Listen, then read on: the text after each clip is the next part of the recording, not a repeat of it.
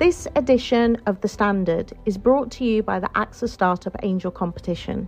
I'm Sharmadean Reid, founder and CEO of the Stack World, and I'm here to help you turn your business dream into reality. There are six chances to win the competition, including two top prizes of £25,000, mentoring from myself and leading UK founders, plus business insurance for a year thanks to AXA. Go to standard.co.uk forward slash AXA Startup Angel for details on how to enter and complete your entry by the 2nd of June 2024. Good luck.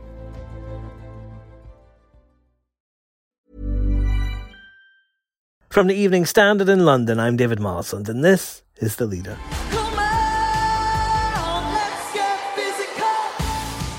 Through the magic of telly, Dua Lipa stepped out of a video and straight onto the stage in front of 4,000 real people at the O2 Arena, screaming like they'd just ripped off their face masks and gone to an actual night out for the first time in a year, which of course most of them had. Thank you so much. The Brit ceremony was part of the government's live events pilot scheme, where they're figuring out how to get things open again without everyone catching COVID 19. So there was a lot more riding on this one than who won Best Album, which was Dua Lipa. Again, she had a good night. The Evening Standard showbiz reporter Lizzie Edmonds was one of those there, and now she's here. Lizzie, what was it like? it was actually reassuringly familiar back in normal times, inverted commas, it would be, you know, a lot of excitement on the run up and because the dome's so big and grand and you walk in and, you know, there's the security and all that element. And then you kind of go up the stairs and you find your seat and it's all very exciting and there's just a lot of people around and there's a bit of a buzz in the air. So it was, it was, very much like that and actually people ask me have asked me today already like was it weird? Did you feel anxious about it? And i felt anxious about it up until we walked through the doors and then it was kind of like just very familiar and not having your mask on was actually quite familiar as as well in that um, you could just sit there with relative strangers as it were and to have no mask on it didn't feel as weird as you would perhaps think that it should do after 14 months of it being you know that way. So it was just so wonderful to kind of have um, to have that element of my of of my life back because um, as a celebrity and entertainment journalist obviously that used to be fairly common thing that I would do you know a couple of days a week I'd be not obviously the Brits doesn't happen twice a week but you go to something like that or you go to kind of an event or whatever and that was that was my life and that hasn't been part of my life for a while. So it was just so nice to to be out the house of an evening with you know with something live um, in front of you. I mean that's the whole point of being a showbiz journalist isn't it? I, I i started my career as a showbiz journalist and i was furious when i got allegedly promoted to politics because all i could get into was like the conservative conference now and i had to say goodbye to things like the brits. But didn't you like you said you know people have asked you if you felt anxious at all there were all kinds of things that you had to do before you went in, such as, you know, taking COVID tests and that kind of thing. Did that not add to a kind of nervousness around it, sort of pre Brits? Well, first of all, I mean, I've, uh, to go back to your earlier point, I've heard that some of the conferences, the political conferences, are um, as wild as the, the Brits after parties. So um, I don't know if it was wholly entirely different going from one to the other. But yes, well, I, I, it, did. Um, so everyone who went to the Brits last night was required to provide a in-person rapid test. So not one that you could do at home. But I guess because there's that more degree of certainty in that you're kind of watched over when you do it so they can kind of be more certain that you haven't done it wrong or, or get a kind of void test. So normally it would be perhaps you'd go and buy yourself a new frock from Zara, but nowadays it's that you have to go to a lateral flow test, which is not quite as uh, not quite as exciting.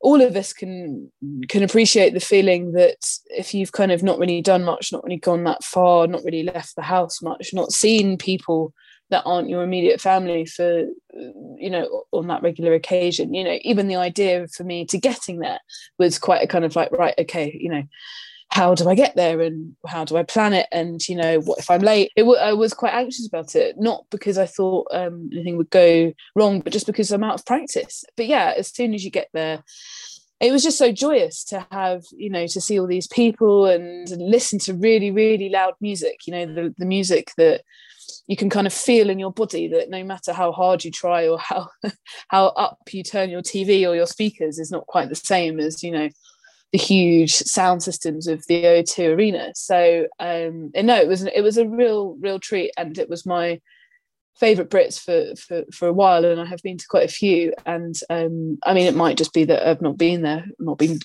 at them for a while, so that was why. But no, it was it was it was great. It was a good laugh. Yeah, there was some really good performances. Dua Lipa was genuinely fantastic, and all I all I could see was everything going on the television, but it looked like it was great, and everyone was having a good time. I did think it was an odd choice though to start with.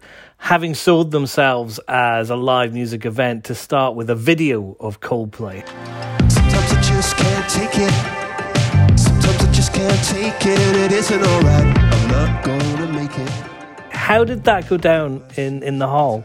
Yeah, I look. Um, I th- I think it was a bit of a strange choice personally because we've been watching awards. Well, we, I mean, people who are interested in this sort of thing have been watching these ceremonies over Zoom for the past year. It kind of felt a bit like it was harking back to that. It was a rec- it was pre-recorded. Um, not quite sure when, but it definitely wasn't you know there wasn't it wasn't that they were standing there during the ceremony even like it was done way before which was a bit yeah, I don't think it was perhaps the best way to kind of kick off the first live music event. That would be one one criticism that I would have of, of the night. I mean, I think the way to celebrate b- being back it would have been perhaps to um, to have a, a, live performance, but then you don't know the logistics and what was happening. So I guess they probably just wanted to have Coldplay on the bill, and that was the easiest and safest way to do it. So it was good to have them and it was a cool cool idea a cool set um, to have them with dancing holograms and i bet awesome to play out there um,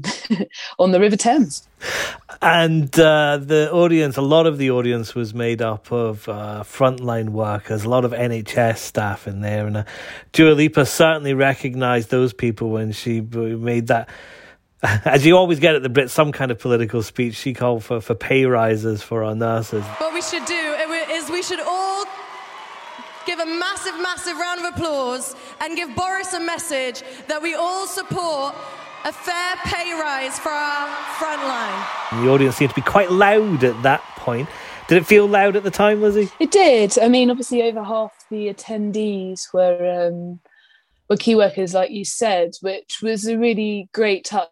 And I know um, several were interviewed. I interviewed a couple um, a couple of days before, and they just said that it was fantastic. It was just a nice. It felt like they were appreciated, which has obviously been a political issue in recent months in regards to the pay rises. Um, uh, well, the very minimal pay rise that um, NHS workers will be getting. It just had a lovely atmosphere. I mean, Jack Whitehall, who hosted the evening, said at one point, um, I want to have uh, key workers in the audience every year because they just were really enjoying themselves and they were giving a lot of feedback. And obviously, as you said, Gia made her quite political speech too well, that one was her first one, was the main political one, but um, you know, she very much praised uh, their their work, and also Taylor Swift also thanked them in, in her acceptance speech when she picked up Icon Award. I'm really, really proud to be a part of this musical community, especially in a year when we all needed music so much.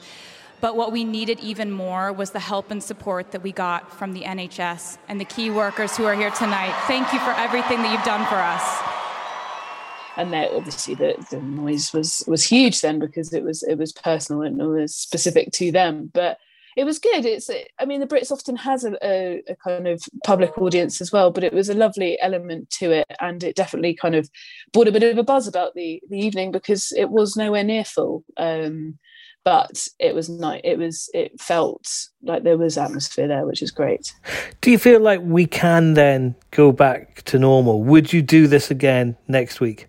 I would, I would, I would go back again next week. Um, yeah, it didn't seem it wasn't particularly inconvenient. Obviously, you have to make time to go and have your your lateral to- flow test. Uh, I went the day before, but you can do it. I mean, they come back within an hour, so technically, I guess you could have popped to to have one on the way to the Brits if if because it would have come back in time.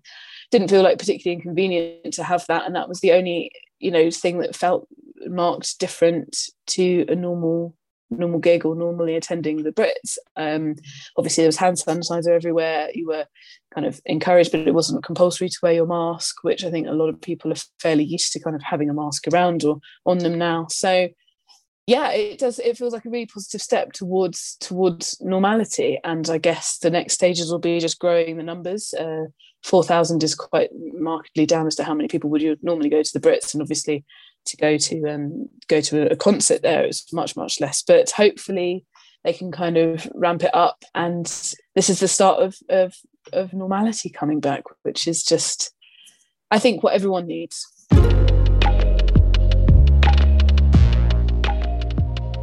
And that's the leader. There's more on this in the newspaper and at standard.co.uk. We're back tomorrow at 4 pm. Please hit follow to make sure you don't miss an episode. Hi, I'm Lawrence Dallaglio, host of the Evening Standard Rugby Podcast, brought to you in partnership with QBE Business Insurance. The show is available to listen to now and right up to the end of the season when the winners of the Champions Cup will be crowned at Tottenham Hotspur Stadium and the fight for the Premiership title will be decided at Twickenham. QBE is one of the world's leading insurers, and they will help your business build resilience through risk management and insurance solutions. Subscribe and download now wherever you get your podcasts. Thanks for listening.